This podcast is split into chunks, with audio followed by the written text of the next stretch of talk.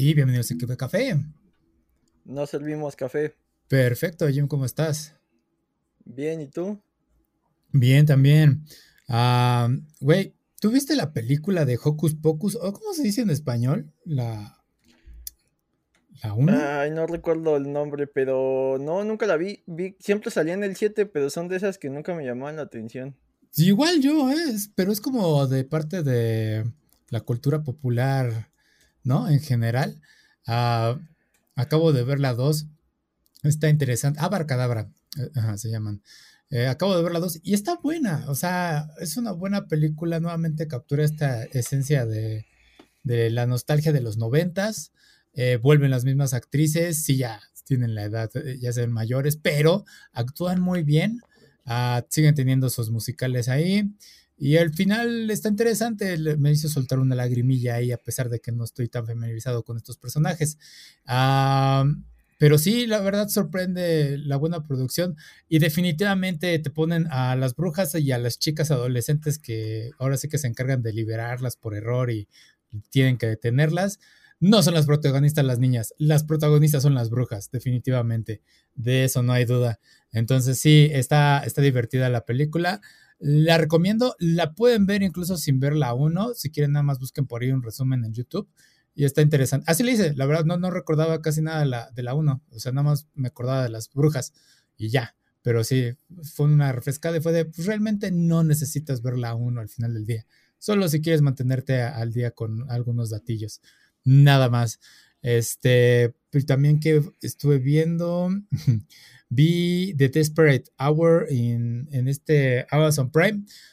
Eh, película sencilla, eh, trata sobre lo que son los tiroteos allá en Estados Unidos en las escuelas, eh, pero hace, es este tipo de película en la que el personaje principal está al teléfono constantemente, ¿no? O sea, toda la acción es seguir al personaje principal y todo lo hace desde su teléfono y todo es este, nada más una sola persona en cámara. Eh, sí ve videos, sí se contacta con otras personas, pero es mantenerte en, suspenso, creo, en tensión ahí junto con él de qué está sucediendo, qué está pasando, quiero saber qué, eh, tenemos la misma información que ella, sientes toda esa desesperación. No sé si tenga un género ese tipo de películas, pero está entretenida. No es muy buena pero está entretenido al final de queda porque te mantiene ahí eh, eh, en suspenso todo el tiempo. y qué más, también jugué Battle Chef Frigate, está bueno, está en el Switch. Búsquenlo si lo ven en descuento. Es un juego que yo probé el demo en PlayStation 4. Eh, es este juego de. ¿Ves estos juegos chafas de comerciales de smartphones en los que tienes que unir gemas y todo eso y que parece, son estafas? Este lo hace bien, lo compras y es un juego tipo, hace combinación de anime occidente, es como que una combinación muy buena, es eh, eh, original en su estilo, eh, similar a lo que ves en Avatar, la leyenda de Ang. Entonces sí, muy bonito, las pantallas de carga me enamoré, me voy a robar así como que algunas ideas de, de diseños porque me encantó todo el diseño del juego y está divertido, entonces hay recomendado. Pero bueno, ¿qué tal tú, Jim? Pues yo fui a ver One Piece Red. ¿Qué tal? No la he visto, pero ¿qué tal? Me agradó. ¿Sí está buena? Eh, visualmente es una locura. Eh, tiene ahí varios números musicales y eh, desde la animación de los visuales hasta el, movimiento de, Uta, muy similar a lo que verías en, el K-pop.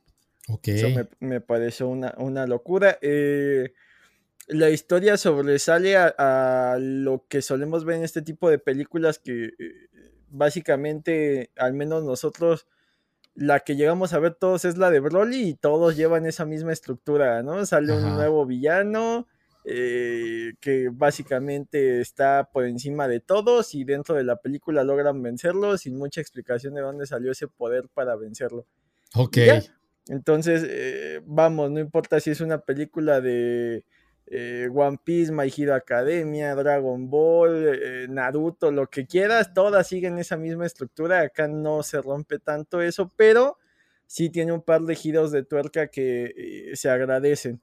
Que no sea la historia tan, tan obvia. Entonces, eso me parece bastante loable.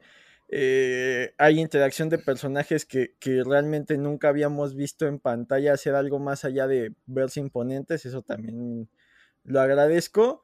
y por ahí hay un par de eh, confirmaciones, algunas teorías que, la gente ya tenía en su, en su cabeza. Nada así tan, tan revelador, pero eh, para los más clavados sí, sí los hará levantar algunas cejas eh, porque pues es confirmaciones de ciertos detalles. Ah, ok, o sea, hay algo como que podemos rescatar para el canon.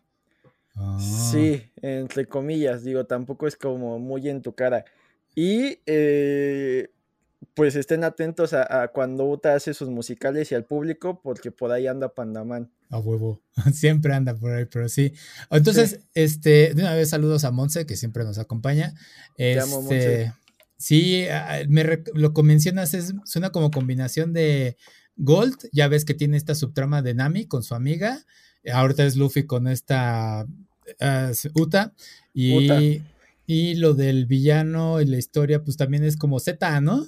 Eh, pues Z es muy bueno, fue una buena película, es una de mis favoritas, me gustó mucho, especialmente el final y el post créditos está muchas lágrimas. Entonces sí, recomendada ver eh, One Piece Film Red, sí, va, va, va. Ay, la tengo que ver, tengo que ver si consigo boletos ahorita para ver qué onda.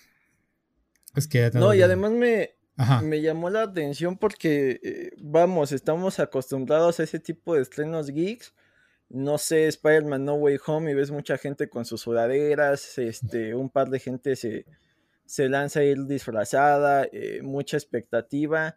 Y si bien no había una fila enorme en, dulcería como los estrenos de Marvel suele haber, sí había mucha gente con la playera, la sala eh, básicamente llena, por ahí nos tocó ver un cosplay de un Zoro. Eh, en nuestro caso, Mon se llevó el sombrero de Luffy, yo hice un par de banderas de, de la tripulación de Shanks y la de Luffy. Entonces, eh, pues sí, eso, eso suma al color y a la experiencia, ¿no? De, saber que estás entre fans y que todos están apreciando la película igual que tú. Siento que debí de haberme puesto porque tengo la de Lo, la de la bandera de Lo. Entonces, para el podcast debí ponerme esa. este va, va, va. Entonces, sí, la va, a ver. No, si tú lo pondrías entre tus favoritas o queda así como de ahí volando. Pues en general creo que sobresale como película de anime. Digo, eh, no he visto la gran mayoría y en cine, eh, pues aún menos, ¿no? Me han tocado ver las de Dragon Ball, por ahí alguna de My Hero Academia, que los visuales de una escena de parkour me pareció una locura. Ajá. Y esta, eh, te digo, visualmente sobresale. pero de ahí en fuera, pues eh, cae en el mismo género, ¿no? Tampoco para volvernos locos, pero como fan de One Piece, pues sí la, la disfrutas bastante. Ok, ok, porque eh, regresando a lo que dices de que la gente ya va vestida y todo eso, ¿no crees que ha aumentado mucho la publicidad para todo el producto de anime? Eh, ahorita que salió Persona 5 Royal para el Switch, un montón de publicidad allá en Estados Unidos, también por aquí, redes sociales me han invadido con todo eso, una amiga pues compró el juego y de nada más platicar con ella fue de, güey, y ver los comerciales me dan ganas de volverlo a comprar para el Switch, a pesar de que tengo la, edición especial de PlayStation 4, que no he jugado, pero digo, portátil, valdría la pena. Entonces sí, e, eso es lo que he notado y con One Piece igual. Pues... Ajá. Todo es en función de la migración de cuáles se volvieron los medios masivos. En este caso, el medio masivo ahora es Internet. Y vamos, Internet es eh, infinito, ¿no? Realmente hay para todos los gustos y que algo se viralice, pues realmente es complicado. Tal vez se viralice dentro de algún círculo. Pero las grandes concentradoras de lo que ahora encuentras en Internet, pues son los servicios de streaming. Entonces, eh, mucho del boom que estamos viendo en anime es porque eh, Netflix, por ejemplo, trajo Demon Slayer y Demon Slayer se volvió una locura. Más allá de ser un fenómeno global, eh, vamos, o sea, a nosotros nos tocó que esto se viralizara, entre comillas, porque eh, tenías dos opciones, veías las caricaturas de, del TV Azteca, las caricaturas que transmitía Televisa, y en nuestro caso, pues Dragon Ball y Televisa eran eh, lo máximo, hasta fue noticia que TV Azteca compraba los derechos y cambiara de, casa, ¿no? Entre comillas. Entonces, eh, vamos, hemos visto alcancias de Goku, piratería de Goku hasta el cansancio y ahora Demon Slayer está logrando lo mismo, ¿no? Por ahí, eh, no sé si te tocó en este Día de Brujas, que por ahí había un par con, con el, eh, la, ropa que trae Tanjiro. Entonces, yo, yo se lo atribuyo a eso. Ahora, One Piece, este, las primeras temporadas ya se encuentran dobladas en en el mismo Netflix. Habrá quien le guste el doblaje, habrá quien no, pero eh, lo que sí hace es, eh, pues es divulgar. Al final mucha gente que no se atreve a entrarle a cierta historia por la barrera del idioma, pues el doblaje los acerca. Hay mucha gente que aprecia los trabajos de doblaje. Eh, los que no nos gusta esperar a que traduzcan una obra y nos, nos aventamos a verla con las voces originales, pues después de mil episodios es muy raro ver a estos personajes con una voz distinta. Ok. No digo que sea mejor o sea peor, pero sí hay un shock, ¿no? Si sí, sientes que las voces no cuadran. Por más que el trabajo de doblaje sea fantástico, las voces no sientes que cuadren porque estás muy acostumbrado a las voces originales. Lo mismo pasaba viendo Dragon Ball en, japonés, digo, al final muchos nos aventamos a ver Super y creo que no, no hubo tanto problema, ¿no? Lo importante era ver la pelea, no tanto ver las voces. Hay quien sí lo, lo respeto, pero eh, creo que Netflix es lo que ha hecho. crear esta, esta nueva divulgación para que eh, cada vez llegue más contenido. De hecho, HBO por ahí estaba resaltando que iba a tener eh, también ya barra de anime dentro de las opciones. Creo que Dragon Ball Kai y no recuerdo si Dead Note, una, mm.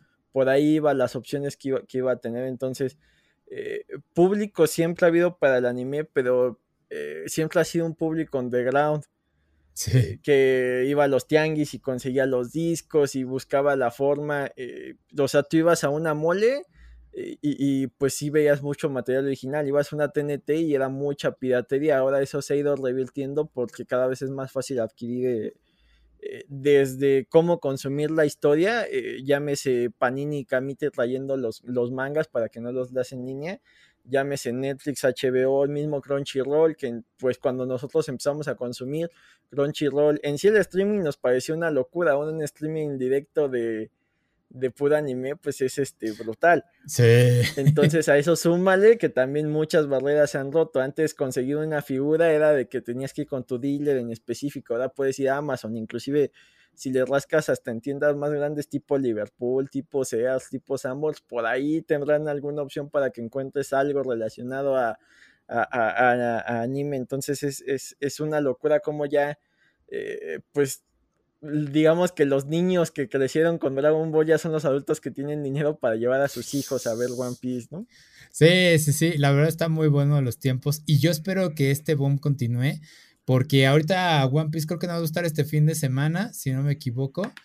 Y este, y eso, pues de que vean que haya gente que esté interesada y extiendan esas fechas, ¿no? O sea, que ya sean dos fines de semana. O sea, no digo toda la semana, sino fines de semana nada más, ¿no? Este... Sí, que esté distribuida las salas, porque vamos, a partir del miércoles de cada cine que tiene 10 salas, 9 van a ser Black Panther. Ajá. Sí, sí, sí, sí. Y entonces traer más películas. Y sabes qué, y de traer hasta incluso las menos populares, porque la otra vez fue un festival y trajeron como que varias películas, este, de series originales o que ni siquiera son muy conocidas, ¿no? Entre ellas estaba la de Utena. Y sí, yo me aventé, creo que todas, eh, bueno, menos la de los idols, porque esa era, pues, era banda de hombres, pero fue de, bueno, ahí hubo quien las disfrutó, este, pero sí pagué mi entrada por cada una de ellas porque pues ese era el sistema. Pues, yo esperaba que fuera como que un combo, ¿no? Si comprabas todos, pues ya te dan un descuento.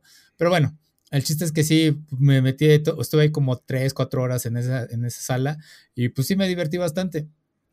Entonces sí, sí me gustaría ver más de esas cosas que sigan, güey, pues One Piece funcionó, traigamos una a otro de esos eventos a ver qué películas funcionan o, no sé, algo para ver que eh, crear más público este, de anime, ¿no?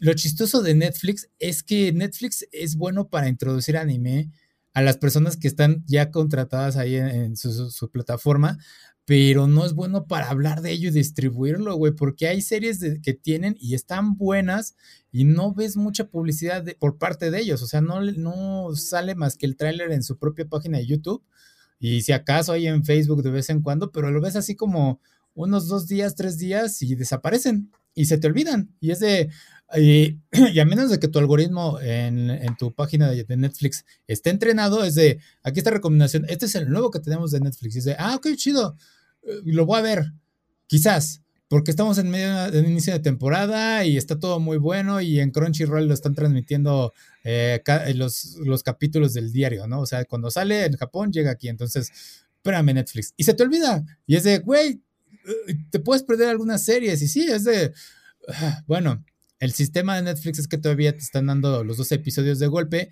que está chido, por un lado, pero sí tiene que competir contra los estrenos diarios. Entonces, ah, ventajas y desventajas de Netflix. Pero sí, sí, sí. Entonces, este, Netflix yo creo que sí le debe meter más a eso.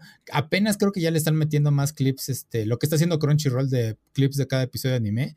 Y ahora los que ellos tienen en Netflix lo están poniendo ahí. Pero pues todavía les falta ponerle de paro. Ajá. No, y aparte creo que está haciendo una locura también el esfuerzo que está haciendo Toei eh, para ya entrar de lleno al mercado latinoamericano. Si no me equivoco, en, YouTube estaba disponible los episodios de, Utah mm. por parte de Toei Latinoamérica. Sí, sí, sí, eh, a modo de decir, eh, mira, no necesitas haber visto todo, esto es lo que necesitas haber visto, que tampoco es tan necesario. Creo que ah. conviene más ir a verla sin haberlos visto. Porque eh, los giros de tuerca tienen más fuerza. Ok. ¿Viste esos episodios de One Piece? Sí, sí, los horribles? antes de ir a ver la película. creo que en la película te los explican muy bien y, no necesitas tanta explicación para encariñarte con los personajes. Creo que eh, funciona mejor el shock de que dentro de la misma película te vayan explicando qué es lo que pasa, que ya vayas con una idea de qué fue lo que sucedió. Sí, no, pero digo, los episodios están mal dirigidos, eso, los de la serie de anime. La animación es muy rara, o sea, véanlo, si es de, hay algo extraño, hay transiciones muy extrañas, quieren hacer como que fluidez, pero no les sale. son capítulos muy raros, pero bueno, eh, está bien. Entonces ahora hay que ver One Piece Red. Mm, mm, mm, pero bueno, ya con eso comencemos con las noticias. Y pues saltemos a redes sociales porque Elon Musk pues ya logró comprar Twitter finalmente, ya pagó una cantidad ridícula de dinero y lo platicamos y es como que pues en cierta forma sí lo vale, en cierta forma no lo tanto vale Twitter, pero pues bueno. Eh, y lo primero que llamó la atención de todos es la nueva iniciativa de Elon Musk de al principio querer cobrar 20 dólares por la, tener verificada tu cuenta de Twitter, ahora ya se redujo a 8 dólares unos todavía están molestos, especialmente reporteros que dicen, güey, la verificación ayuda a que yo sea más fiable en cuanto a la información que comparto. Y no nada más es reporteros, es todo el mundo, porque pues hay muchos que suplatan identidades y se aprovechan de uno. Bueno, uno tiene esa verificación. Ah, en este caso, pues eh, lo que decía Elon Musk es que pues lo hace para que se reduzcan ahora sí que el spam y las estafas, eh, vas a tener algunas ventajas, como que vas a aparecer más rápido en búsquedas, eh, te van a responder más rápido cuando tengas problemas, este, puedes postear videos largos y audios y la mitad de anuncios. Y es de... ok, pero aún así cuesta trabajo obtener esa verificación porque he visto muchos influencers que dicen, güey, yo todavía no tengo verificada mi cuenta de Twitter. Hice la petición y no me han respondido desde quién sabe cuándo.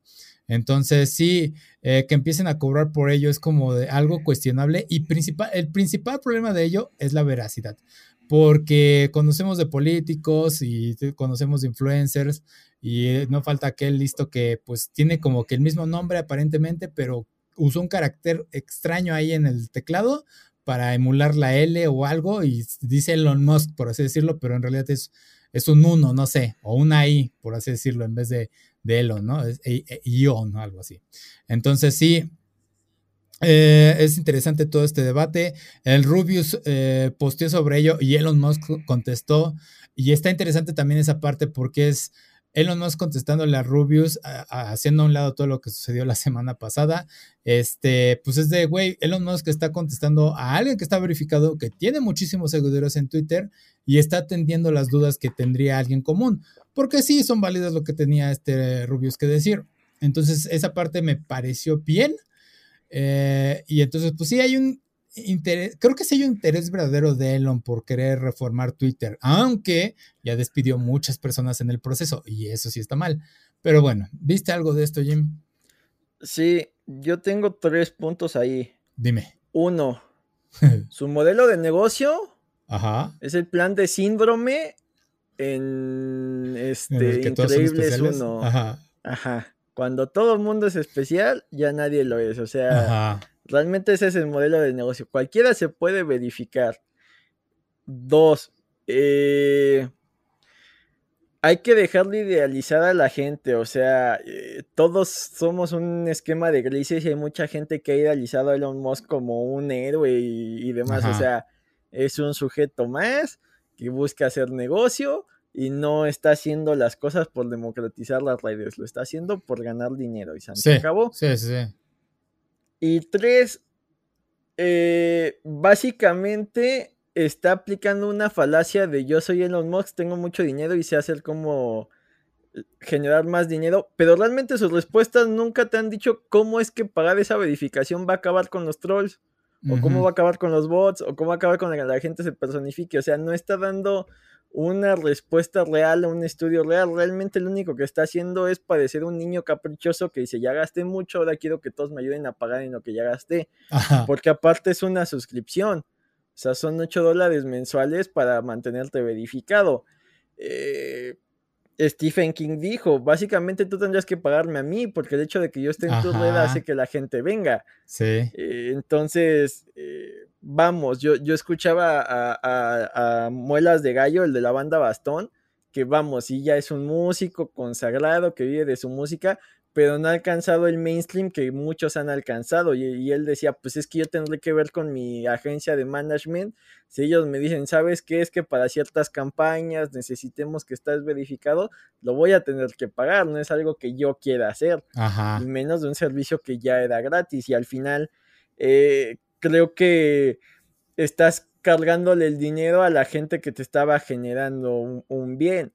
Eh, mucho del atractivo de Twitter es esa interacción con, con este tipo de personas, que te pueda contestar un tweet directamente Mark Hamill, me parece una locura y más porque Mark Hamill estaba verificado y sabías que era el mismo Mark Hamill. Sí, muchas veces son sus community mania y son tweets que ellos no hacen, pero vamos, eh, si de por sí existe la verificación y aquí en México sucedieron cosas eh, catastróficas como lo el verde vendiendo su, eh, comprando votos, imagina toda que cualquiera puede comprar dicha verificación, le quita seriedad a esa, a esa red social que era eh, uno de sus puntos fuertes, o sea, eh, sí, Twitter es un atascadero en el lodo, llena de hate y está horrible, pero vamos, si tú veías que era la cuenta de fotos y que estaba certificada, sabías que el imbécil que estaba tuiteando algo horrible era Donald Trump. Ahora eh, cualquiera puede tuitear ese tipo de cosas y vamos, si desde una cuenta verificada lograste hacer lo que nunca se había visto, que era levantamiento de personas tratando de tomar el Capitolio, ahora imagínate que cualquiera se haga pasar por Donald Trump y empiece a incitar crímenes de odio. Sí, o sea, eh, y vamos, la justificación de los Musk no tiene sentido, no está, no está respondiendo ninguna duda.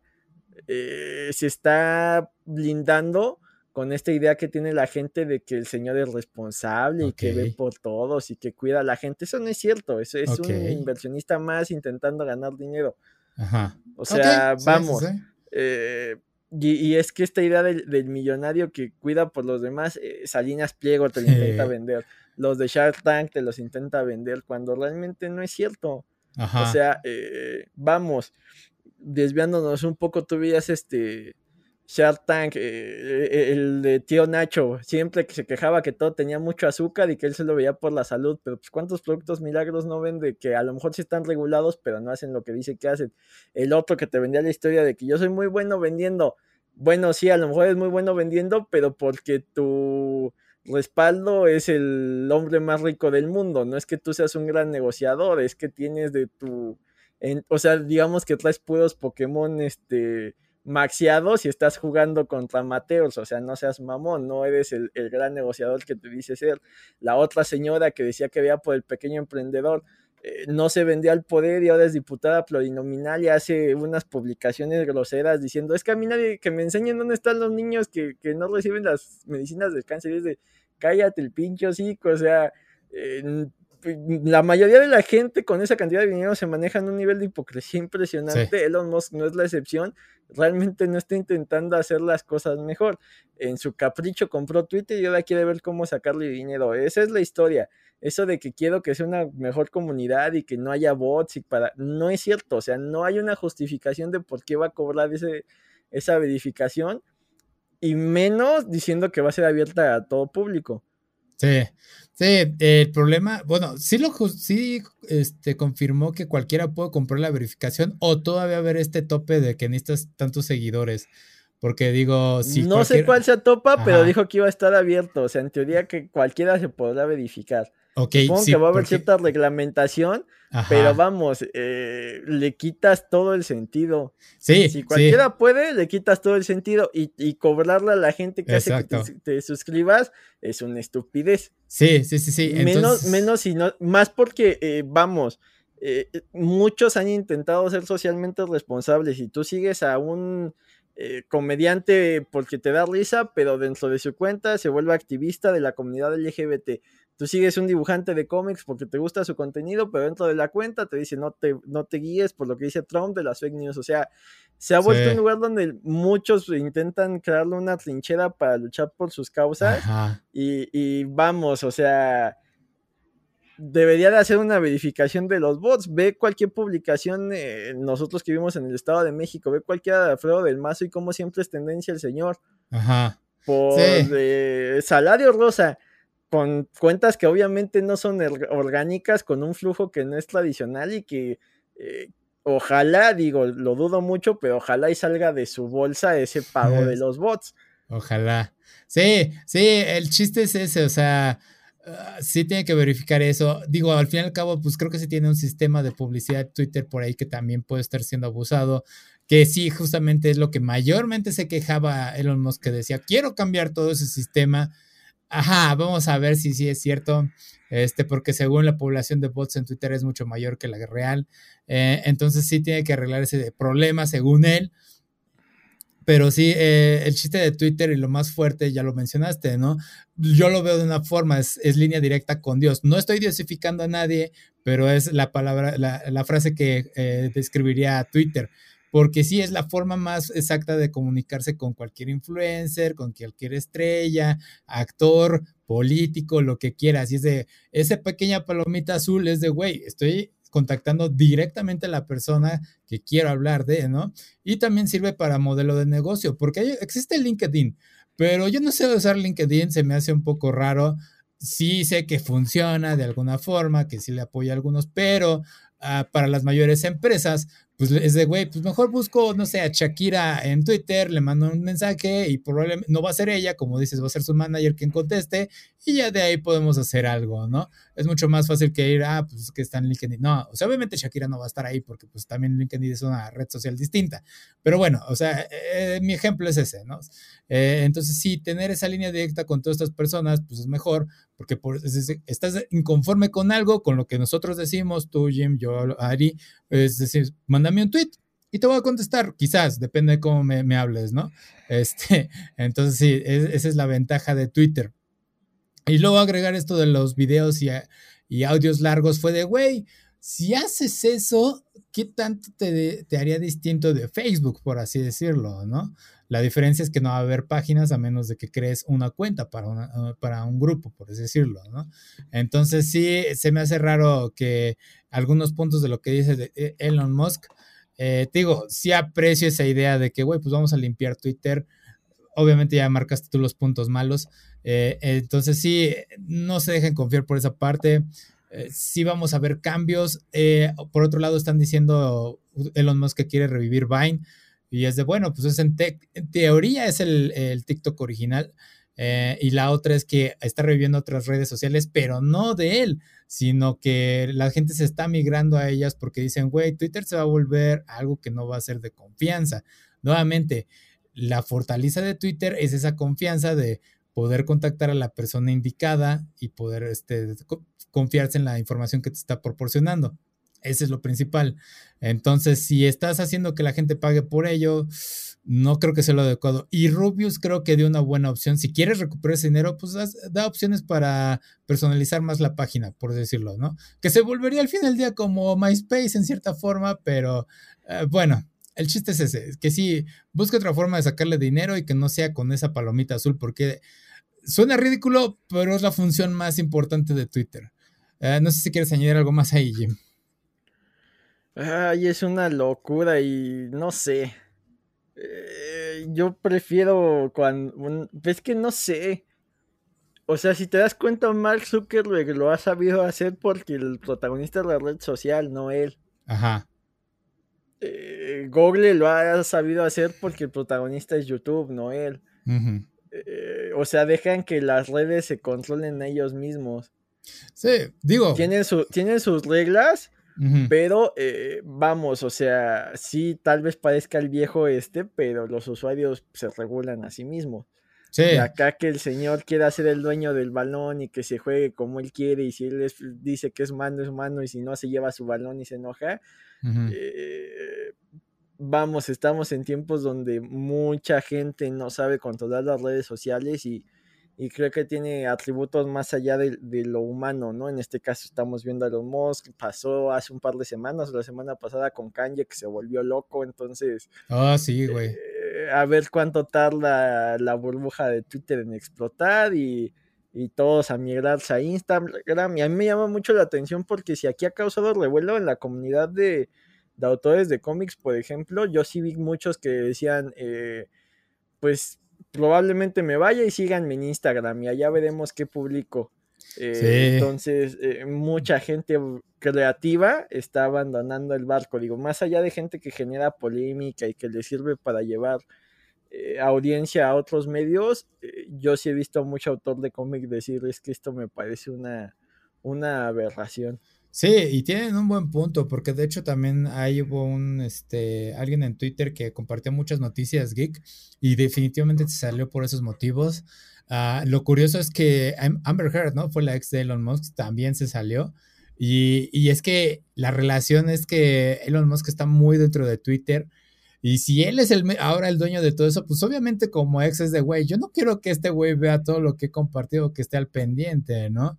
o si él se llega a enojar con alguna celebridad o algún político, pues diga, pues cierro tu cuenta, ¿no? Entonces ahí sería criticado, porque en cierta forma sí, también sabemos que Elon Musk tiende a ser un poco explosivo o no, no tiene estos límites en cuanto a lo que hace en Twitter desde antes de comprarlo. Entonces sí, e, ese es el problema de que Elon Musk siendo esta personalidad tan grande, pues sea dueño de esta compañía. Y en el caso de Facebook, eh, aunque Facebook está muerto en la mayoría de Norteamérica, en Estados Unidos y Canadá. Eh, en Latinoamérica, pues todavía está muy vivo. Que cuando se metió lo de metaverso, la regó Zuckerberg, pero cuando ya empezaron a salir las de que no funcionó el metaverso, lo que quería hacer, hubo cambios en, Facebook y hay unos que están agradables para el manejo de las páginas. O sea, se tardaron, se tardaron en arreglarlo y fue de, estás viendo allá algunos cambios de, ok, ya, esto ya funciona mejor, ya es más claro, no me estás revolviendo, no me estás abriendo 20 eh, pestañas distintas, que sí estaba cagante, era de, güey, no mames, hazlo todo en una sola página. Y es de, ah, ya lo arreglaron, tengo menos pestañas abiertas ahorita. Entonces sí es de, wow, bien, bien por ello. Este, sí, ese es el problema que también tiene que eh, actualizar algunas cosas no cambiarlas o a cobrar más por ello, pero sí actualizarlas ah, de acuerdo a los, a tiempos. Pero bueno, sí, ese es, el problema con todas estas redes sociales. pero va, ah, ahora pasemos a otras cosillas. Mm, pasemos con la que me llamó la atención porque te mandé como tres videos y me emocionó. en la NASCAR, eh, Chastain usó una técnica de videojuego para ganar una carrera de NASCAR y el video está genial. Ah, es un momento de 18 segundos más o menos. Y para narrarlo rápidamente, es la última vuelta de una carrera de NASCAR en la que Roche Chastain está como en onceavo lugar, décimo, algo así. Y lo que hace él es que agarra la última curva de la, pista, se pega a ella, sigue toda la curva y agarra, no, no deja de acelerar, está destrozando el carro y rebasa cinco autos y se mete en el quinto lugar, lo que lo hace calificar a la siguiente carrera. Y es de, todos se quedaron de, ¿qué carajos acabamos de ver? Todos estaban enfocándose más en, en su maniobra, más que en el ganador. El ganador estaba celebrando y todos de, Sí, sí, sí, pero Rochester hizo algo muy extremo. Eh, comentaron algunos equipos, algunos equipos estaban como de, wow, sí fue impresionante. Algunos corredores estaban ofendidos porque decían, esto es antideportivo, así no debe de ser las cosas. otros decían, güey, ahora vamos a ver esto todas las carreras, al final de cada vuelta vamos a ver esta técnica. Eh, unos estaban diciendo, bueno, pues aprovechó la oportunidad y lo hizo. Y, está curioso porque aparentemente el, el, diálogo entre pues lo que sería su, navegador desde los pits a él, es de, güey, creo que es el momento de hacerlo. O sea, como que ya estaba planeado aparentemente esa técnica. Entonces sí, lo logró, lo sacó, se metió en el quinto lugar, logró pasar. Y sí es algo que muchos dijeron, güey, es de videojuego. Por eso se ha, se ha hablado de este tema. Eh, yo también lo vi, fue de, me recordó también a Initial D. Initial D tiene una técnica, pero es al contrario. En Initial D, como son carreras callejeras, se meten como lo que sería el drenaje, por así decirlo. El canal de drenaje meten la llanta y eso ayuda a que se mantengan dentro de ella. O sea, toman la curva por dentro. Entonces rebasan a todos y pues ya salen ganando, ¿no? Es, es una técnica muy interesante, pero si es de, güey, lo logró. Y la otra que indican es que eso no hubiera sido posible hace unos años porque la tecnología de los autos que conocemos ahorita, de estos autos de NASCAR, no hubieran soportado ese impacto. Y es de, ahorita ya lo aguantan y es de, ok, el güey usó todas sus armas. Pero bueno, ¿viste algo de esto, Jim? Sí, eh, Vamos, creo que es un truco de una sola vez. Sí. Eh, no dudo en que la NASCAR eh, hará un ajuste en sus reglas y calificará esto como manejo imprudente o algo así. Porque sí fue peligroso. Eh, Ajá. Vamos, no estoy tan familiarizado con la NASCAR y, y que será los últimos cuatro años la mayoría nos hemos empapado un poco, si no es que casi nada de la Fórmula 1 por los éxitos que ha tenido Checo Pérez. Y hasta donde entiendo, eh, hay muchas quejas de, lo, de los seguidores de la Fórmula 1 que cada vez hay más reglas que la hacen menos emocionante, pero sí van muchas encausadas a la seguridad de los pilotos, lo cual, vamos, o sea, van a, velocidades impresionantes, ya sea cualquiera de las dos modalidades eh, rodeados de, monstruos de metal y, con una cantidad de combustible impresionante que cualquier desperfecto puede ser un error fatal. Entonces, eh, no dudo en que no tardarán en hacer alguna eh, regulación para que esto no vuelva a pasar y, y quedar ahí como una anécdota, ¿no? la, la ficción, la realidad superando a la ficción. Sí. sí, sí está muy, muy llamativa la, la, jugada, ¿no? Sí, hay un montón de reacciones sobre ello y sobre los riesgos de, o sea, antes, hace unos años, si tú hubieras visto esa maniobra o un choque distinto, en cualquier carrera, significaba muerte para cualquiera de los corredores. Ahorita ya hay tanta tecnología, ya hay estas rejas, como dices, en las cabinas que ayudan a que se salven. O sea, ah, los trajes son antiflamas, ¿no? Se retardan las flamas en caso de un accidente y la supervivencia es mucho mayor. Entonces, sí, lo que él hizo fue un alto riesgo. Eh, como bien dices, unos corredores dicen, güey, esto va a estar baneado. O sea, esto ya la NASCAR va a decir, ya no lo hagas ya no se puede permitir, van a descalificar a quien lo vuelva a hacer. Porque dicen, ah, vi ahí un podcast o algo así rápido, que decían, eh, la última velocidad que marcó su indicador fue de 130 millas por hora, o sea, algo así como 209 kilómetros, cuando alcanzó la mitad de la curva. Y es de, wow, iba muy rápido. Eh, pero lo curioso de la NASCAR, yo tampoco soy así fan, pero lo curioso es que si ves tú las carreras, es que si estás desde las gradas, pues se ven como que los carros bien lentos, ¿no? Pero ya cuando estás ahí enfrente de ellos, es de, o sea, ni los alcanzas a ver pasar. Muy similar a lo que se ve en la de Cars, ¿no? En la película. Entonces sí, es una maniobra muy divertida. Eh, sí, como dices, única en su vida y me recordó al meme de Pato Donald, no Pato Donald, este Pato Lucas. Este truco solo se puede hacer una vez en la vida. Porque le salió, güey. Si no le hubiera salido, se hubiera convertido en el Pato Lucas. Entonces sí, este... Eh, sí, pues me da risa que esa imagen que dice todos los hongos son comestibles. Ajá. Una vez. Ajá. Eh, eh, o el, de los cavernícolas, ¿no? Eh, cuando ve a alguien comer una hierba, el otro cavernícola apunta cuando se muere. ok, esa no. Entonces sí, la evolución humana es interesante y aquí aplica también. Entonces sí, está divertido esto. Y porque hablamos nosotros hace unos años de cómo unos jugadores, justamente de, de, juegos de F1, de NASCAR y todo, videojugadores, compitieron contra corredores profesionales y les ganaron en el videojuego. Y pues el razonamiento es muy lógico. Los jugadores, los videojugadores no tienen este, esa, ¿cómo se puede decir? Razonamiento de supervivencia. O sea, ellos dicen, güey, pues sí, yo me voy a arriesgar y voy a tomar la curva a toda velocidad y, voy a, acelerar lo que pueda, porque al fin y al cabo es una simulación. Los de NASCAR pues están acostumbrados a tener esas precauciones de no, pues no puedo frenar y todo eso.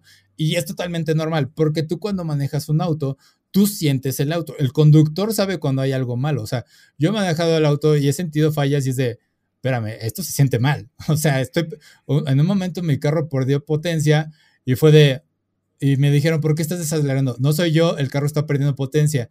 Y, es y empiezo a, salirme del carril para decir, güey, pues ya estoy fuera de, de, combate, por así decirlo, ¿no? Entonces sí, es algo muy natural. Eh, la película, no me acuerdo cuál es de Tom Hanks, nunca viajé con Tom Hanks en ningún vehículo, pero no me acuerdo que es este piloto de avión eh, que lo llevan a, juicio porque dijeron, güey, hiciste una maniobra arriesgada. Y empiezan a explicar todo el caso y al final dice... De Zully. Zully, ajá. Y al final dice, güey, es que yo sentí algo en el avión. Y hicieron la simulación y fueron y estuvieron viendo qué onda. Y dijeron, ah, es que había aves.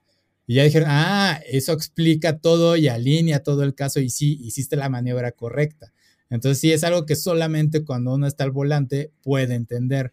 Entonces sí es un caso bastante interesante. Va, este corredor va a ser reconocido por ello. Quizás no lo volvamos a ver, pero va a ser de, este güey rompió las reglas de NASCAR y las aprovechó al máximo muy divertido, la verdad. Y decimos divertido porque le salió. De lo contrario, estaríamos hablando de otra cosa. Pero bueno, no sé si quieres agregar algo, algo ahí, Jim. Pues eh, es raro, ¿no? Siempre en, los deportes ves alguna jugada que es una locura y que las reglas no están listas. Ajá. Y van desde lo que eh, rompa el juego y que creen una regla para prohibirlo hasta que pues este forme parte, ¿no? De la nueva realidad del, del deporte. Sí, sí, sí, sí. Entonces, ya no vamos y, Y hablando de, esos videos de, de, profesionales contra gamers, eh, por ahí hay unos donde ponen a equipos este élite de Call of Duty ah. jugar contra equipos verdaderos de, de Black Ops en, en, este en Gocha, también están bastante divertidos. Sí, sí, sí, sí. Los resultados pueden ser bastante sorprendentes para algunos. Pero bueno, sí, muy divertido esta, esta noticia por el lado geek. Pero eh, pasemos a otras cosas, sigamos con videojuegos. Y ah, lo interesante es esto, Overwatch 2, eh, no hemos hablado mucho de ello, hablamos de que pues migró del 1 al 2, que básicamente era una actualización y no había necesidad de ser un juego nuevo, pero bueno, Blizzard sigue siendo Blizzard y sigue exprimiendo dinero a sus fans, también los fans porque siguen pagando, pero bueno, ese es otro tema. Eh, eh, estas estos temas de que, bueno, hay unas largas filas para poderse conectarse a los servidores y jugar en el juego. El, precio de las skins es ridículo, especialmente ahora que fue Halloween. A muchos fue de, güey, estos precios son ridículos. Y ahí salta la noticia de que eh, básicamente es más rápido hacer dinero en WoW, en World of Warcraft, que en Overwatch. Porque Overwatch, si bien tiene estos retos semanales en los que puedes generar monedas o dentro de lo que es el juego, que equivale a 60 dólares si haces los retos semanales. Ah, no, eh, punto 60 dólares, 60 centavos. Este, y luego las skins cuestan 20 dólares, pues es de, está drenando tu tiempo este juego y al final del día vas a tener que pagar. Entonces, sí, over, eh, digo, Blizzard está explotando demasiado sus sistemas y no sé si es a propósito o es un error. Porque el que descubrió que puedes hacer dinero en World of Warcraft, que básicamente lo conviertes, pues, el equivalente a comprar una membresía, pero si esa membresía no la compras y lo transfieres a Overwatch, ese, ese tipo de moneda que usa Blizzard para comprar tus skins, pues funciona.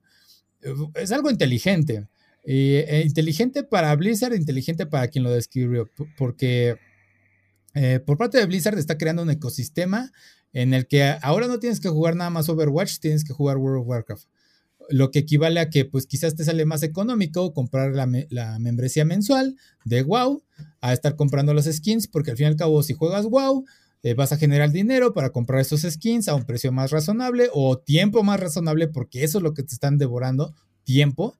Y este, entonces, pues, no sé, nuevamente, quizás es un bug, pero Blizzard nuevamente ha creado varias este, comunidades de juegos en las que básicamente compite con el mundo real, eh, en el que Guagua ha simulado, es básicamente un caso de estudio para científicos, porque simulan muchas situaciones sociales y culturales. Eh, y entonces esto también se suma a este caso, eh, pero más en el económico.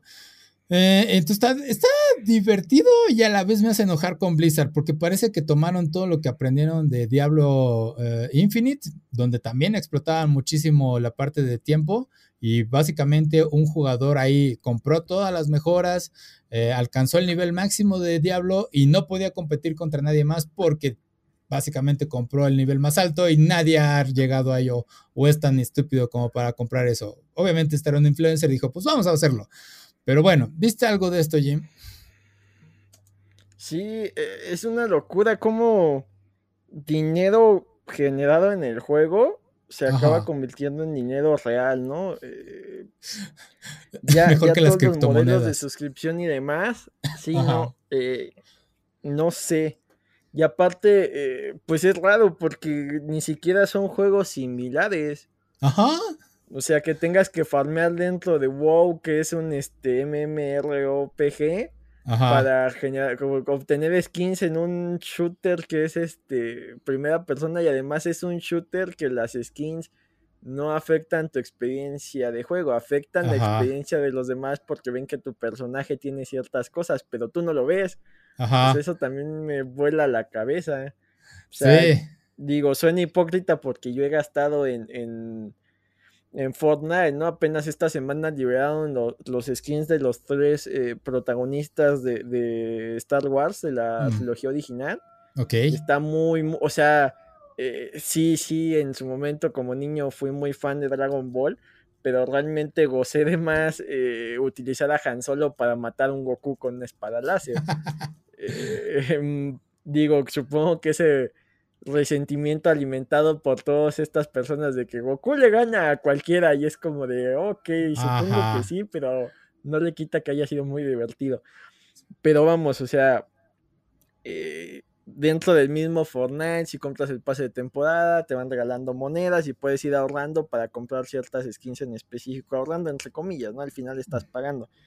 Pero no sé, eh, sigue siendo una locura que en un juego eh, gratis, que creo que Overwatch 2 lo es, eh, pues tengas que invertirle, ¿no? Y en el caso de WoW, pues no es un juego gratis, ¿no? Según yo, WoW te cuesta y aparte tienes que pagar la mensualidad, la mensualidad. para jugar, o sea, eh, eso es una brutalidad. Y sí, ¿no? Estos modelos abusivos, digo, yo apenas el viernes de la semana pasada empecé a jugar este, el Ultimate de, de FIFA que es este que te regalan los sobres y vas consiguiendo jugadores para armar a tu equipo. Eh, hasta la fecha, digo, está muy tentador meterle dinero, pero eh, no, no he caído. Eh, me sacó de onda porque se supone que con cierta cantidad de monedas que te da el mismo juego puedes comprar algunos sobres y te garantizan ciertos personajes. armé un equipo medianamente decente, pude comprar uno de estos sobres y no me salió nadie que rebasara lo que ya tenía.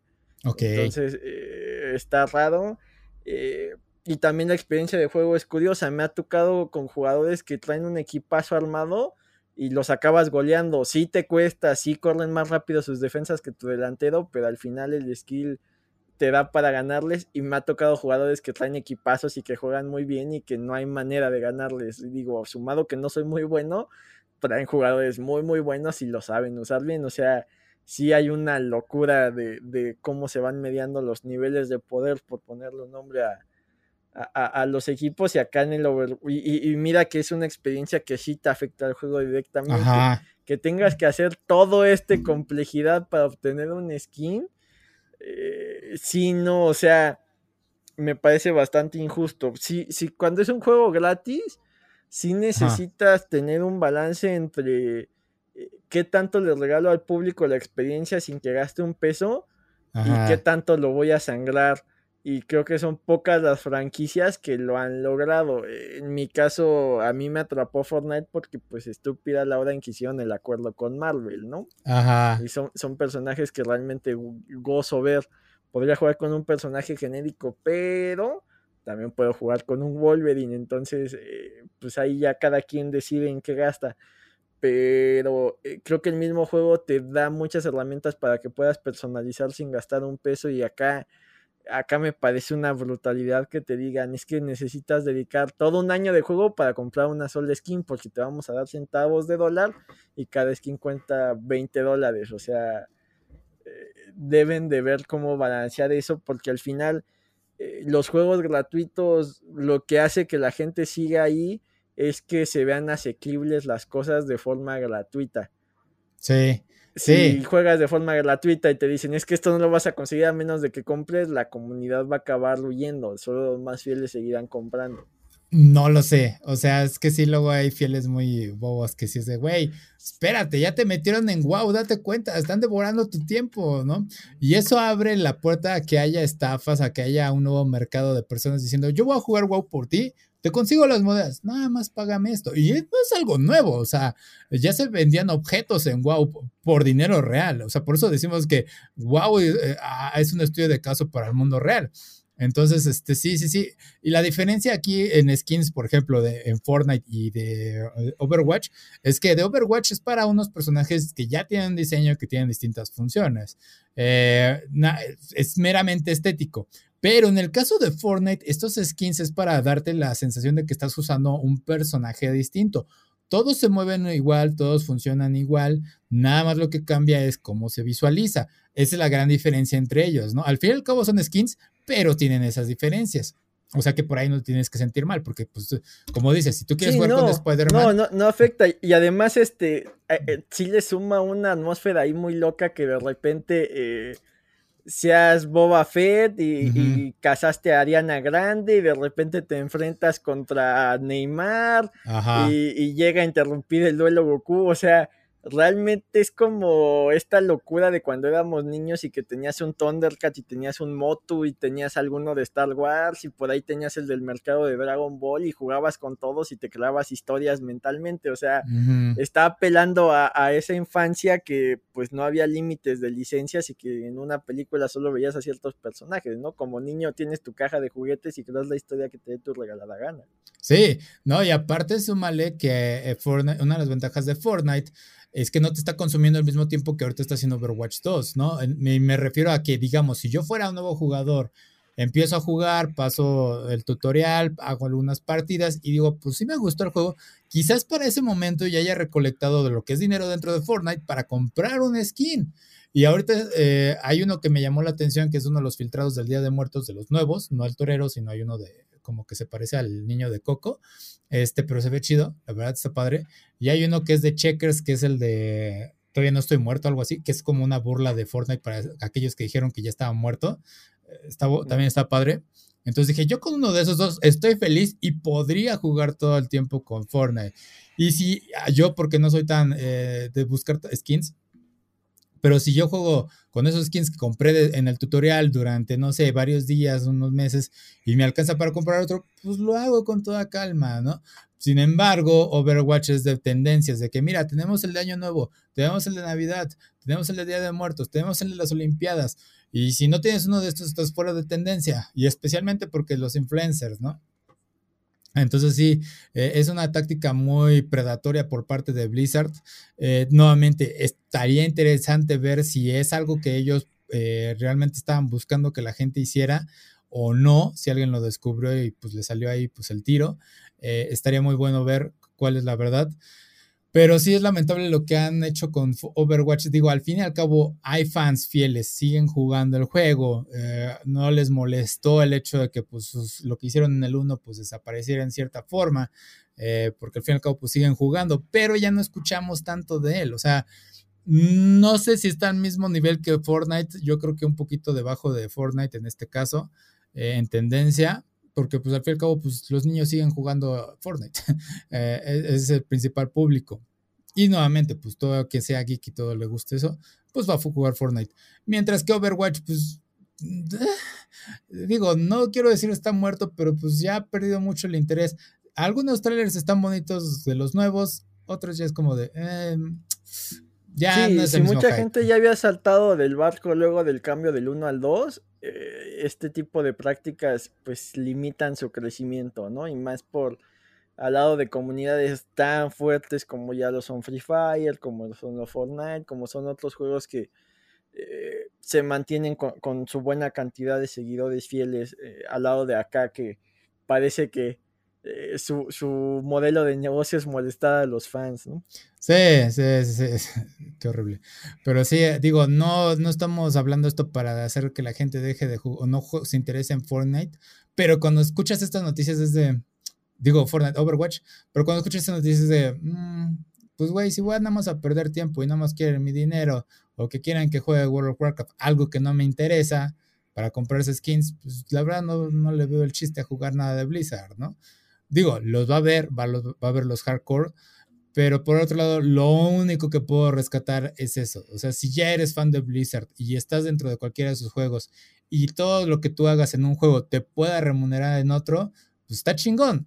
Eso sí está chido. Pero si de entrada ya te están consumiendo demasiado tiempo, eso sí está mal. Esa es eh, la conclusión a la que llego. Pero bueno, ah, ahora sí, pasemos a otras cosas rápido. hablamos de, eh, ¿qué? de Ring of Power, de cómo la gente se estaba quejando de que no había, eh, bueno, que de que había elfos de color y lo ridículo que era en una temática de fantasía. Yo al inicio estaba de acuerdo en que, güey, pues sí, técnicamente en Europa no debería haber gente de color y todo eso, y fue de, no, pero es fantasía. Ah, sí, cierto. Ese es un buen punto. Olvida lo que dije. Eh, otro me recordó de que existen los elfos oscuros y es de, ah, sí, es cierto. Ellos también tienen tez oscura, ¿no?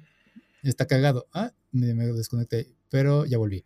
Eh, entonces, ahorita ya salió Final Fantasy XVI y uno de los directores mencionó que se están basando en hechos históricos para no tener gente de color. Y creo que la entrevista salió mal o alguien se enfocó mucho en esa parte porque muchos empezaron de, no, ¿cómo es que ahora no va a haber personajes de color y todo eso? Yo entro así de, ¿qué es lo que quiere la gente? Nada les parece. Y sí, si bien son dos comunidades distintas y un tema distinto, al final del día el punto es que todos están en desacuerdo en estar, digo, todos están de acuerdo en estar desacuerdo en una temática de fantasía. Y es de, güey, todo es fantasía, no se tienen que quejar de nada. Y unos dicen, güey, es que algunos quieren inclusión y es de, eh, güey, si te das cuenta, nadie lo había notado que no había gente de color en los, en los trailers de Final Fantasy XVI. Es más, la cantidad de personas de color en todos los Final Fantasy están reducidos. Entonces, ¿cuál es el problema? Pero bueno, ¿viste algo de esto, Jim? Sí, es bastante extraño porque pues el mundo actual en el que vivimos, y al menos aquí en México, eh, sí ha sido una lucha la inclusión porque, eh, vamos, Televisa eh, dominó muchos años el medio y, siempre veías a pura gente blanca, ¿no? Entonces, esta necesidad de, contar historias con, la gente que realmente existe dentro del país, que hay de todas formas, colores y sabores. Entonces, entiendo esa lucha aquí pero en, algo de ficción, eh, pues está raro. Al final, pues cada quien decide qué mundo crea. Eh, vamos, o sea, revisita Star Wars y mucho de, y, básicamente todos los que formaban el imperio eran hombres blancos y si te vas a quedar pues una especie de eh, representación de cierto fascismo, pues era una alegoría a los nazis que ahora eh, para incluir en, la obra haya más gente de, distintas etnias dentro de, del imperio, pues se ve raro, pero tampoco tiene nada de malo, ¿no? En una galaxia tan extensa, pues tiene que haber eh, mucha diversidad. Vamos, eh, pero la gente que aporta cosas a favor y en contra, creo que pues el autor es el que tiene la última palabra, ¿no? Y decide qué hacer. Ya cada quien decide si compra o no, pero esto de, eh, de mucho luchador social que dice, es que tienen que incluir gente así, ya sabes, porque es lo correcto. Ok, ¿cuántas copias quieres del juego? No, es que yo no juego. Entonces, ah, ¿de qué te estás quejando? Sí. Y creo que al final, pues esa es la, queja, ¿no? Eh, hay mucha gente queriendo llevar su lucha social a lugares donde no es. Sí. O sea, eh, aquí Tiro por Viaje hablamos de que a cierto comediante lo atacaron así, ok. Y revisas el timeline de esa gente y no tiene ni un solo tweet en contra de su representante local en el Senado, cuando pues es a la gente que deberías de estar atosigando, ¿no? A, no a alguien que se le ocurrió hacer un chiste que cayó o no, pero realmente él no es el culpable de que haya o no haya medicinas, ¿no? Sí, sí, sí, en este caso, o sea, también es el punto de que tomemos en consideración que nadie lo notó hasta que alguien lo dijo. O sea, si, si nadie lo hubiera dicho es de, ah, ok, no me di cuenta, ¿no? Hasta que acabé el juego. Eh, pero también la otra es que es Japón, o sea, son japoneses, tienen un problema de xenofobia. Eso no significa que tengan, sean racistas o algo así, simplemente no saben hacer representación culturales. Y no me refiero nada más a personas de color, sino también a extranjeros. Hay muchos casos en los que reducen el extranjero de que, ah, es que tú sabes hablar el otro idioma, por favor ve a hablar con ellos porque nosotros no sabemos. Y es de, estás infiriendo algo que no, no sabes, ¿no? Entonces, este, sí, es, es, un problema que tienen allá.